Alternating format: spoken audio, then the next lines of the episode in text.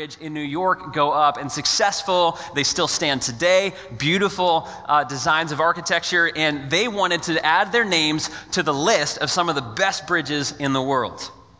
Problem was, they didn't have the money.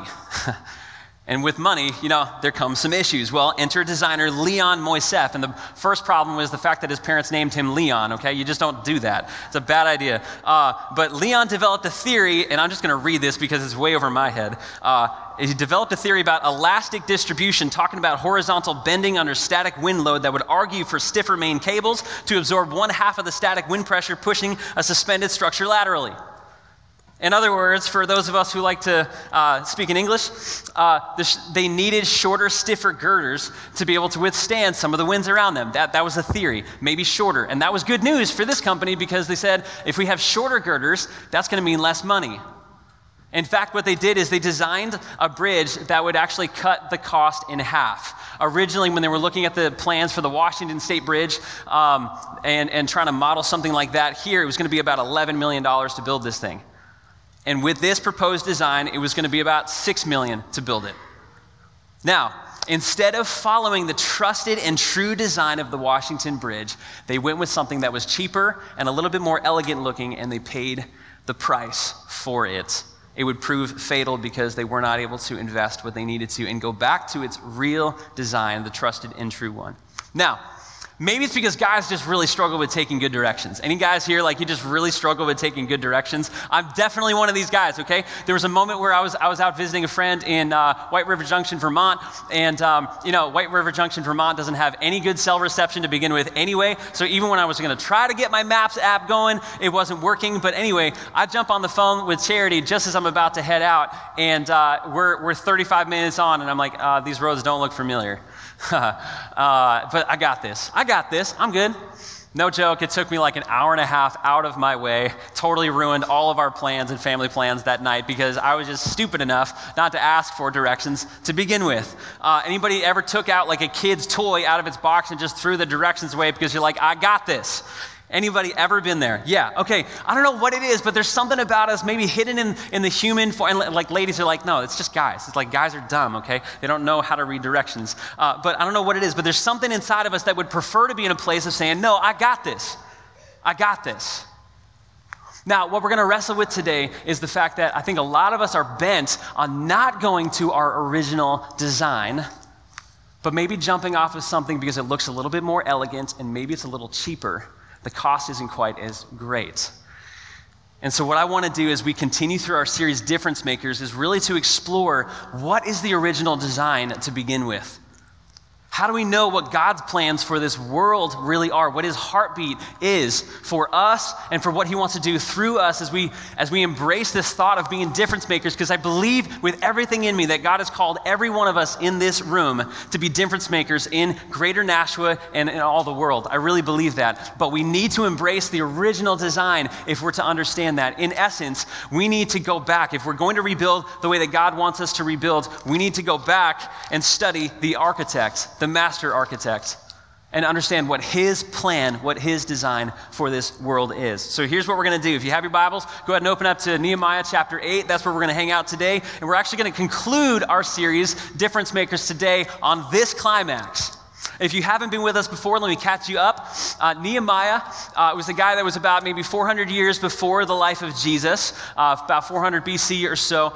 And uh, if you don't have a Bible, go ahead and throw a hand up in the air. We'll get you a Bible. The story today is going to be found on page 224. And if you don't have a Bible at home, please just take one home on us. That's our gift to you. Um, but uh, yeah, go ahead, like no shame. You can throw your hand up and we'll make sure we get you a Bible. Anyway, Nehemiah, uh, about 400 years before Jesus, he gets this call. Opens. 140 years before Nehemiah, um, the Babylonians had come into Jerusalem, to the land of Israel, and totally sacked the city. They destroyed everything, and they took the best and the brightest of the Israelites and scattered them out to the Babylonian Empire.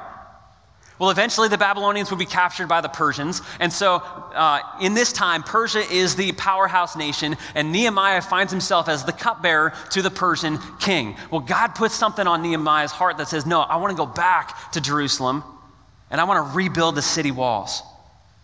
And Nehemiah is so caught by this vision that he bravely goes up to the king and asks him, Can I go back? which literally would have risked his life because to ask such a thing of the king really would have put you in a place of being like, we're going to go start our own city. And miraculously, by God's power, the king says, Yes, you can go. And not only that, I'm going to give you resources from our kingdom and other kingdoms uh, to be able to go rebuild. It was wild. And as we journeyed through this, uh, we, we found that Nehemiah went back to his hometown and not only had those supplies, but he, he, he built this vision in the people that remained there, some of the Jews that were the remnant that stayed in that area, and he built them up and said, We can do this. We can rebuild the walls. And so the people gathered up their strength and they united under this and they started the rebuilding effort. They had opposition, they had people who were in their face. We talked about that last week, what it looks like to go through opposition with the call of God. And they stayed true, they stayed faithful, and the walls were eventually completed. It's an amazing story. But that's not the climax. And rebuilding the walls is not the mission why they came back to Jerusalem. It's so much bigger than that. And today, finally, we're going to dig at the root of the issue why rebuilding the walls was so critical in the first place. And it goes all the way back to the grand design of God. So let me do this. Let me pray for us, and we'll dive into Nehemiah chapter 8. God, thank you again for this morning. We're so grateful, so grateful to be able to take a moment out of the week to quiet ourselves and to fix our eyes on you. My prayer, God, for myself and my prayer for my friends here is that you just recalibrate us, God. Align us with who you are and your purposes. Help us to understand your heartbeat for this world. And in that, God, I pray that you just inspire us and empower us to be a part of this rebuilding work in every place that you have put us our homes, our workplaces, our neighborhoods, our families. Let that be true of us, God, as we recalibrate on your word. In Jesus' name, amen. All right, Nehemiah chapter 8, here we go. When the seventh month came, and the Israelites had settled in their towns, all the people came together as one in the square before the water gates. So, literally, like, they just gathered all of the Israelites. They all came together in one place, and this isn't just a few. We're talking like 40 to 50,000 Israelites, okay? And they told Ezra, the teacher of the law, Ezra is a priest, and if you look back in the, in the book prior to Nehemiah, uh, he did an, an, incredible rebuilding work of the temple, the place where God was to reveal his glory and to help people understand how to get aligned with him. Uh, but they couldn't finish the rest of the city because the walls were destroyed. That's why Nehemiah had to come. So Ezra is in a moment here where he's like, Yes, the moment I've been waiting for. They told Ezra, the teacher of the law, to bring out the book of the law of Moses, which the Lord had commanded for Israel. So on the first day of the seventh month, Ezra the priest brought the law out before the assembly, which was made up of men and women and all who were able to understand. Now, just quick background on the seventh month here. This is a really important month in the calendar of the Israelites because in this month, uh, a couple things happened. You had three feasts. You had the Feast of Trumpets, you had the Day of Atonement, and you had the Feast of Tabernacles, all of which went back to uh, the moment where God had redeemed them out of slavery from the land of Egypt hundreds of years earlier. And uh, this seventh month was to remember, was to remind them of the, the miraculous moment where they were purchased out of slavery and out of debt.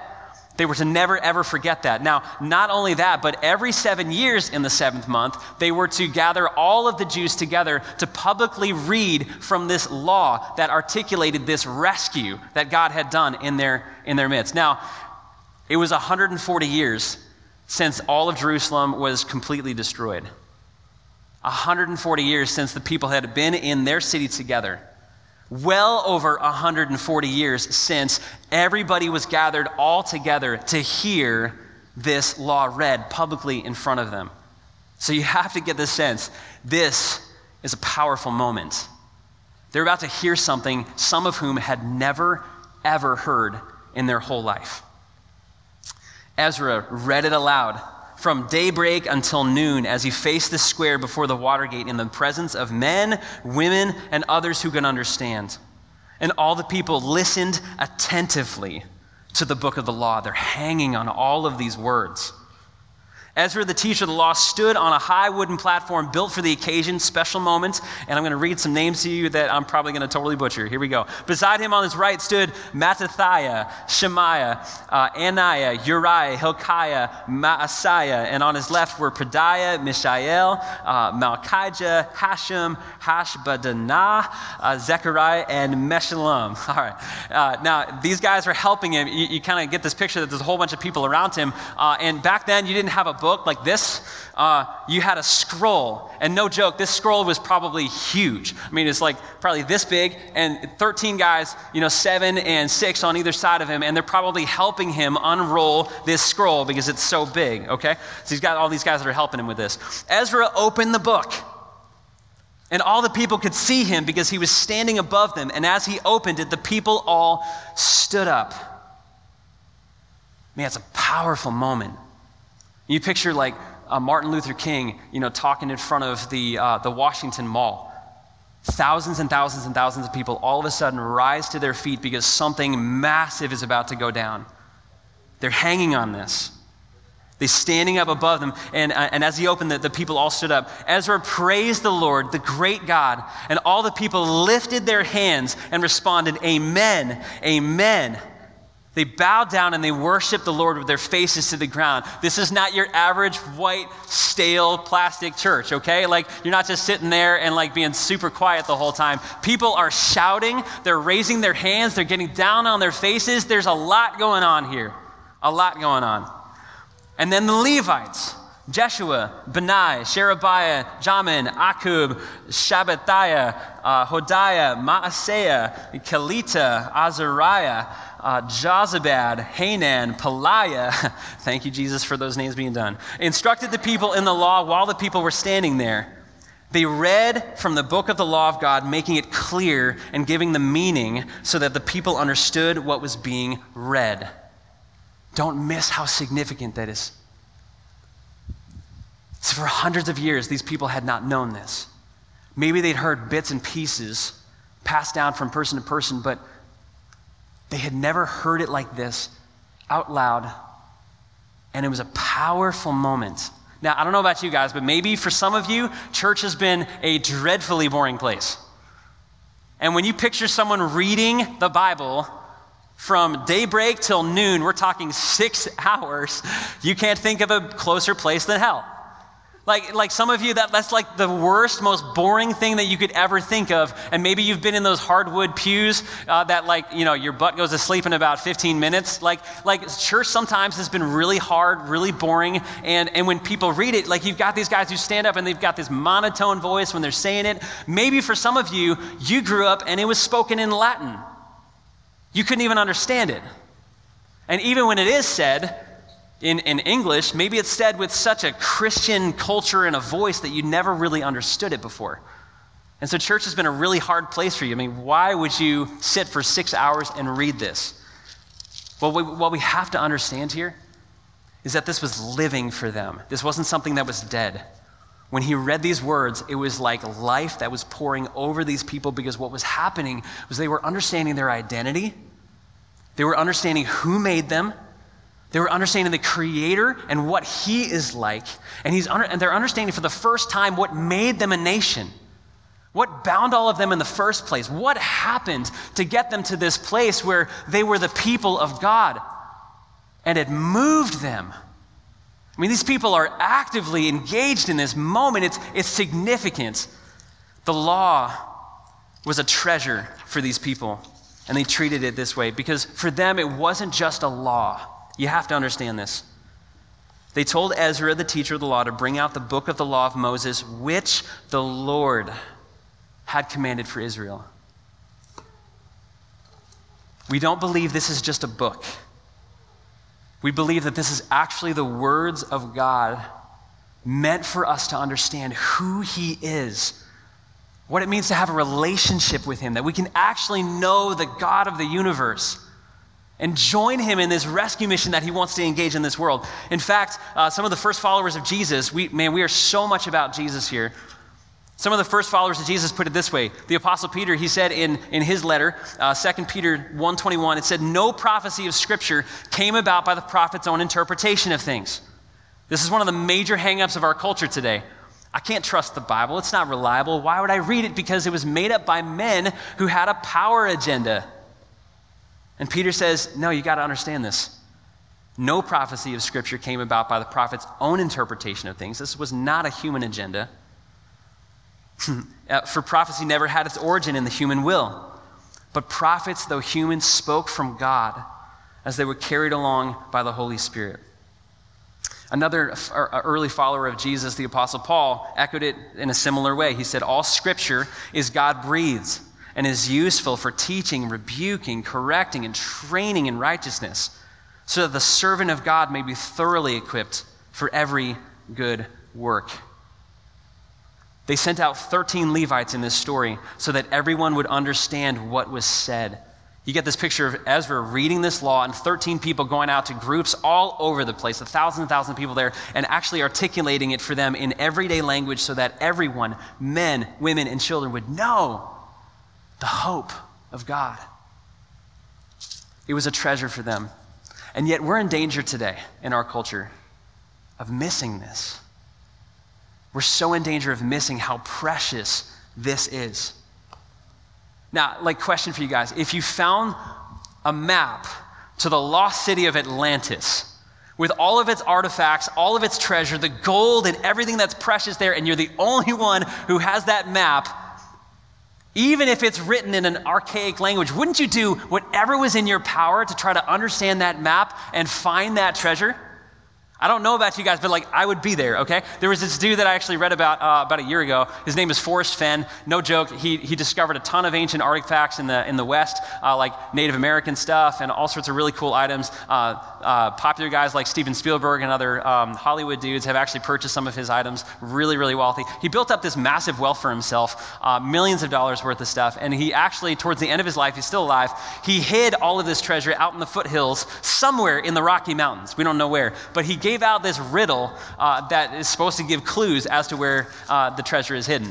And no joke, people have spent hours and hours and days and years of their life trying to figure this thing out. If you had treasure right in front of you and you had a map to the treasure, wouldn't you do anything in your power to find it? Guys, this is not a book about rules do's and don'ts.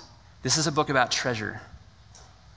And in it, what we find is the treasure that God is offering to us on a daily basis a relationship with Him, to know Him and to be a part of that rescue mission forever. We've lost it, though. We're in danger of losing it in our culture. And I think some of the accessibility that we have to the Bible. Like, the, I have a Bible app on my phone. Anybody else have a Bible app on their phone? Like, my, oh, that's awesome. That's so great. Uh, that's so great. I just, like, most of the hands went up in this room. That's awesome. Um, now, like you, it's not the only app on my phone. I got about like 50 other apps on my phone. And if I'm not careful, that app just kind of gets lost in all the other apps on my phone. And I'm tempted, even in the moments where I'm, I'm designated time to explore who God is in His Word, I'm tempted to just jump off onto Facebook, you know, or check the weather, or how are the Patriots doing? You know, something like that. Yeah, I know, I know. Calm down, okay? I, it's going to happen later. All right, so, all right. uh, but we're, we're tempted to lose it, to trivialize it, because it's just one piece of information around us. It's not, guys. Not all apps are created equal. You can tweet that, okay? Uh, not all apps are created equal. Man, the Word of God is so precious. It's so precious. It's so precious. Now, just to give you a window into how precious it is, I, I just want to give you just a quick history uh, on how we have our English Bibles, okay? It was originally written in Greek, and then it was painstakingly protected and, and uh, I mean, just, I mean, monks through centuries, hundreds and hundreds of years, what they would do is they'd take every word in the Greek and they'd preserve it and they'd write it and write it and rewrite it and rewrite it. And they would make sure that all of these copies were just incredibly well preserved and carefully and meticulously, you know, protected in all the details. And they translated it then into, lang- into Latin, which was the common language after a couple hundred years. Well, they continued that tradition and the monks were just incredible at preserving this. And in a couple of weeks, we're actually going to explore the trustworthy of, uh, of the Bible, which is going to be really powerful. You're not going to want to miss that. It's two weeks from today. Um, so if you have big questions on the uh, authority, the trustworthiness, the reliability of the scriptures, come back in two weeks because we're going to explore that in detail. Um, but uh, the monks were incredible at that. So we have a man by the name of William Tyndale who, in the 1500s, when the Bible was still in Latin and nobody was speaking it, nobody was reading Latin, he took it upon himself to translate it into English. Now, he didn't do that at a small cost. In fact, at the time, the Catholic Church was so corrupt and the leaders of the Catholic Church were so corrupt that what they did is they just they tried to squash anybody who would ever get the Bible in its common language, everyday language into people's hands because they wanted to control what everybody did with their money and their time and their efforts. And it's wild, but in the middle of that, William Tyndale said, No, we've got to liberate people and we have to let them know how powerful the Word of God is. And so he took it upon himself to translate it all into English so that they would understand it. And he became a marked man at that point. In fact, what happened was uh, he would eventually be ratted out, even though hundreds and hundreds of copies of English Bible were, were spread into England, and so many people liberated in the fact that they could know God. They never knew that they could have a relationship with God until that moment. But William Tyndale was found out, he was persecuted, he was put in jail, and eventually he was burned at the stake. And he's not the only story. Martin Luther translated it into the German language, and he was persecuted his whole life. Jan Hus translated it into the Czech language, and he was burned at the stake. So many people have lost their lives so that we could have this in our hands to know the God who created us. Even today, it's persecuted in, in North Korea and in the Middle East. So, for people to get a copy of the Bible, they're literally putting their, their life at risk. But men and women are willing to risk their lives because they know that the God of creation wants to know them. This is a precious book that we have. Man, I, have heard this too. I have to say this. Um, I've had a lot of people lately who are like, yeah, I know it's important, but I just don't have a whole lot of time to read it you know, each week. I, I just don't have a lot of time. You know, my, my life is really busy, uh, and I'll never forget this. Uh, a good friend of mine said that he sat down with someone at one point who's articulated the same thing. Um, he said, My work life is just way too busy. It, it, it's, it's crazy. You know, I, j- I just don't have time. And my friend looked at him and he said, Hey, um, your work is pretty important to you, right? He said, Yeah. He said, What if your CEO of uh, your company, important, big company, like, what if he shot you an email and said, I want to spend every morning with you at 7 o'clock for about an hour, what would you tell him? I said, Man, I'd drop everything and spend time with him. My friend looked at this guy and said, The CEO of the universe wants time with you. He wants to know you and for you to know him. What are you going to tell him? This is an opportunity, guys. And we want to help you know this word that is so precious. Now, if it's precious, the next question at that point is like, what do we do with it? What's the purpose of this? And when we read it, what's supposed to happen? All right, so let's continue. Uh, starting in verse 9, chapter 8, verse 9. Then Nehemiah, the governor, uh, Ezra the priest and the teacher of the law and the Levites who were instructing the people said to them all, check out their reaction. This is what the people did when they were reading this, okay? They said to them, This day is holy to the Lord. Do not mourn or weep, for all the people had been weeping as they listened to the words of the law. Nehemiah said, Go and enjoy choice food and sweet drinks, and send to those who have nothing prepared some food. This day is holy to our Lord. Do not grieve, for the joy of the Lord is your strength. The Levites calmed all the people, saying, Be still, be still, for this is a holy day. Do not grieve. And then all the people went away to eat and drink and send portions of food to celebrate with great joy because they now understood the words that had been made known to them. In order to understand how we participate as difference makers in this world, we got to know the grand architect and his plan. But second, we've got to allow the grand plan to show us where we've gone wrong. The people start weeping because as they're reading all of this, they're understanding the gap that's, that's happening now between them and God. The law is filled with all of these things that, that talk about what it means to be in relationship with God. In fact, uh, uh, rabbis later would point out 613 different commandments uh, that we're supposed to suddenly keep in order to kind of maintain this relationship with God. And the people are watching this and they're thinking to themselves, how in the world We can't keep 13, 613 commandments. We can't do this. The gap between us and God is way too great. I mean, just imagine for yourself, for those who, of you who got married, like if you got married and on your wedding day you exchanged some vows, and oh, by the way, you had 613 commandments that you two had to now live by. Like, how'd you feel? I mean, that would be so oppressive and so shackling that in that moment, like, I'd be tempted to just say, uh, you know, you're awesome, but see ya. You know, like that, that would just be really hard. You can't, you can't live up to 613 commandments. Like, if you had 613 commandments growing up, and maybe some of you felt that way, like, you're just out of the house as soon as you possibly can. But in that moment, what's causing these people to weep is they're, they're caught in the holiness of who God is, and they're just broken by it. Now, don't miss this. Like, there's a lot of people in, in, in our culture today that are saying, I don't want to read the Bible because it's just, again, it's a, a hopelessly corrupt document that's meant to really kind of ex- exercise power over people. And It's a list of do's and don'ts. So, there's a couple things we need to understand about that. One, is it loving for me to tell my kids that they can do whatever they want with their life? I'm telling you right now. if I told them yes to everything that they asked me, uh, it would not be the most loving thing. There, there's some times where I got to say no for their benefit. My kids wake up and they're like, Daddy, I want all the candy in the cupboard. The, the most loving thing in that moment is not to say, Yeah, go for it. Or, like, Daddy, we want to go play in the street right now. Man, it's not loving to say yes to everything. Everything. So, like, if that's true of parents to kids, we got to know that the God of all the universe has got to tell us no sometimes. But way beyond that, all of this is to point out our heart and the condition of our heart. It's not a list of rules that we're supposed to break or not break. The Word of God and the purpose of the Word of God is to ultimately examine our hearts and to show us our desperate need for a Savior. In fact, the Apostle Paul put it this way For we have all sinned, and all of us fall short of the glory of God. And this is where we get it so wrong. When we think about our lives, sometimes we're like, no, I got it. I'm, co- I'm cool. Like, I'm okay. You know, like kind of like me when I, when I get lost, you know, traveling back from Vermont to wherever we were living at the time, I think it was Beverly. I'm like, no, I got this. I got this.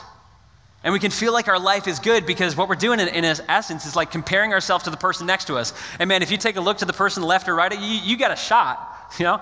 Like, you might be better than them you might have a shot at this. I know. Joe's looking at Josh. He's like, yeah, I got a pretty good shot at this.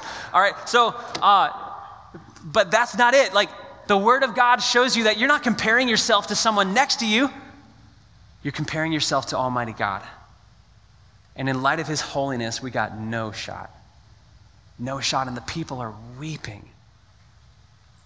They see this in the gap that they have before God, and they're saying, God, help us.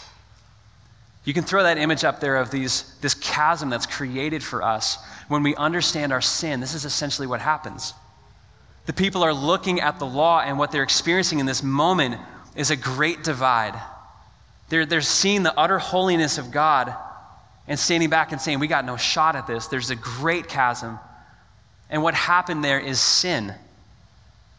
This thing that has so separated us from God, all of us have sinned and fall short of the glory of God. And this sin is, is this desire to not live under God's rule and reign and to love Him and worship Him and obey Him. It's so that we can be our own king and our own God and live however we want to live. And they're looking at this law and just weeping. Man, it's too far. What do we do? So, as they're looking at this and, and, and understanding all of this and, and wrestling with this thought, that we are so far from God, they're just weeping. And the Apostle Paul, as he said, we've all short, fall short in the glory of God. He, he knew that it didn't just extend to rules. He knows it goes to the heart because Jesus said it this way. He said, You've heard it said, don't commit adultery, but I tell you that anyone who looks lustfully at a woman has already committed adultery with her in his heart. You've heard it said, don't commit murder, but I tell you that anyone who's angry with his brother has already committed murder in his heart. Jesus always takes it back to the heart. It's never about this list of things that you do and don't do. And when we take it back to the heart, man, we know that even some of our best efforts are done with wrong motives. This past week, I had an opportunity to help a couple of people move, uh, and they were in a, a pretty difficult spot. And in the middle of that, I'm telling you right now, in just the best motives that I had, I wanted to be there and serve them. And in the worst motive that I have, I'm like, hey, look at me. Aren't I so great? I can serve people. And I wish I could tell you that all of my motives right now, even communicating the Word of God to you, are 100% pure. They're not. Because I know myself and I know the selfishness that exists on the inside of me. Half of me wants you to know the Word of God, and the other half just wants to be liked. God's word examines us, it penetrates into our heart and opens us up and, and examines where we're selfish before God. And in that, man, we, we get this picture. We're lost. This giant chasm between where we are and God's holiness exists. And what do we do? But again, we just kind of deceive ourselves thinking that we're okay. And, and a lot of us think, like, well, why would I change anything? My life is just fine. I'm not in shambles. I'm, you know, I'm good. But we're kind of like the Tacoma Bridge. When there's no wind, things are great and it looks awesome and it's beautiful. But you kick up just a little bit of wind and it can shake the whole thing, making it completely collapse. Jesus uttered this parable at one point. It was just a powerful parable. He said, Look, for those of you who put my words into practice, you're like someone who builds their house on rock. It's a firm foundation. And when winds and storms arise and plaster that house that you've built on the rock, it's going to stand. Because you've built the house on a firm foundation. You've built it according to the design that I've given you. But man, you start building your life on sand if a house is built on sand, it just takes a little bit of rain and a little bit of wind and it's gone. And so the question that we all are faced with today is what have you built your life on? Are you betting your life that you're not going to get winds, even 40 mile an hour winds? Are you betting your life that success in your job is sufficient for you? Are you betting your life that your beauty and your health is what's most important? Are you betting your life on some of these things that I know you get a little wind in, a little rock in your universe, and it's going to shatter you? Man, I've talked to a bunch of you this past week, and like all of us, myself included, we're so tempted to put our hope in things that are just not going to last. And Jesus is telling us here that if we put our hope in the Word of God, trusting that He is the bridge that's going to cross this chasm, we have room to celebrate. And this is the most powerful thing about this story. Nehemiah doesn't keep them in their weeping. And I feel like a lot of churches, they kind of keep us in that place of condemnation. We're like, man, I feel terrible about myself. And a lot of us even walk out of church and we think, man, like, it was the best Sunday. I felt so convicted. And you walk home feeling crummy about yourself and you feel like that's the epitome of church. No, it's not. Man, Nehemiah looked at the people and said, do not weep. This day is holy. Celebrate. Go home and, and just, I mean, you get the best of the food and the best of your drink and celebrate like there's no tomorrow. How in the world could he say that? Well, he said it because he knew that their hope was never in themselves or in their performance, their moral performance, no matter how good or how bad that they were. They knew that their, his hope went way beyond that. His hope went into a rescuer, and a rescuer that would eventually walk into this world and pay the price of our debt completely for us. In fact, Jesus is the ultimate Nehemiah who stepped into a place of brokenness, risking his life for us so that we could be repurchased back to God and reserved back to him. This is what Jesus did. This is amazing. In Romans uh, chapter 8, verse 4, it says, For what the, the law was powerless to do, in that it could only reveal our weakness and our sin. What the law was powerless to do because it was weakened by the flesh, the sinfulness on the inside of, uh, inside of us, God did by sending his own son in the likeness of sinful flesh to be a sin offering for us. And so he condemns sin in the flesh in order that the righteous requirements of the law might be fully met in us who do not live according to the flesh, but according to the Spirit. God sent his own Son into this world to pay the full price for us so that we could have life forever with him. You see, this book is not an end in and of itself. It's a map, and like all maps, it's supposed to take us to the destination. And the destination is Jesus Christ himself. Jesus Christ was the Word of God. And the Word became flesh, meaning he came into this world and dwelt among us. Jesus said, I am the way, the truth, and the life, and no one comes to the Father except through me. This is what happens You can go ahead and throw that image up there. Jesus, by the cross, bridges the gap. When we had no way, Jesus made a way. And for some of you, man, you, you know Jesus. You've had a relationship with him for a while now, but maybe you've been trusting in all sorts of different things to rescue you and save you. You've been trusting in your success. You've been trusting in your bank account. You've been trusting in getting over debt. You've been trusting in just building enough friendships around you to, to, to, to keep you in a place where you're okay. And you're not leaning on the cross. And I'm telling you right now, if we lean on anything other than the cross, a massive chasm exists between us and God. And you're never going to find that hope that you long for on a daily basis and need. For all of us, I think we need to examine our hearts and understand man, where are we tempted to put our hope in things that just will not last? And like that bridge, our whole life is just going to start teetering and tottering, and eventually it's going to snap unless we build our, rock, our house on the rock. And that rock is Jesus Christ. The only adequate response we can have is to shout, Amen, Amen, as the people did. Yes, we believe it's true. We need a rescuer. Confess it. I need a Savior. Amen. Lift up their hands. This is what the people did. They raised their hands like a baby that just says, Up, up. Total dependence on God. I need my Savior. I can't do it on my own. And they bowed down and they laid on their face and they said, I need my God. I don't know what storms you're facing right now. I don't know what winds are pestering your house. I don't know what you're tempted to put your hope in, but I do know this right now that if you start leaning into God and trusting Him and knowing that you can have a relationship with Him, He's going to provide you the joy that you've always wanted. Jesus said, If you love me, you're going to obey my commands. And in that, this is what's at stake your joy. He says, Then my joy will be in you, and your joy will be complete. God wants nothing less than celebration in your life. 100% celebration in, in every area of your life. He wants joy in every aspect of what you do, but you will not find it unless you build your house on Jesus Christ. And He's offering that to you today.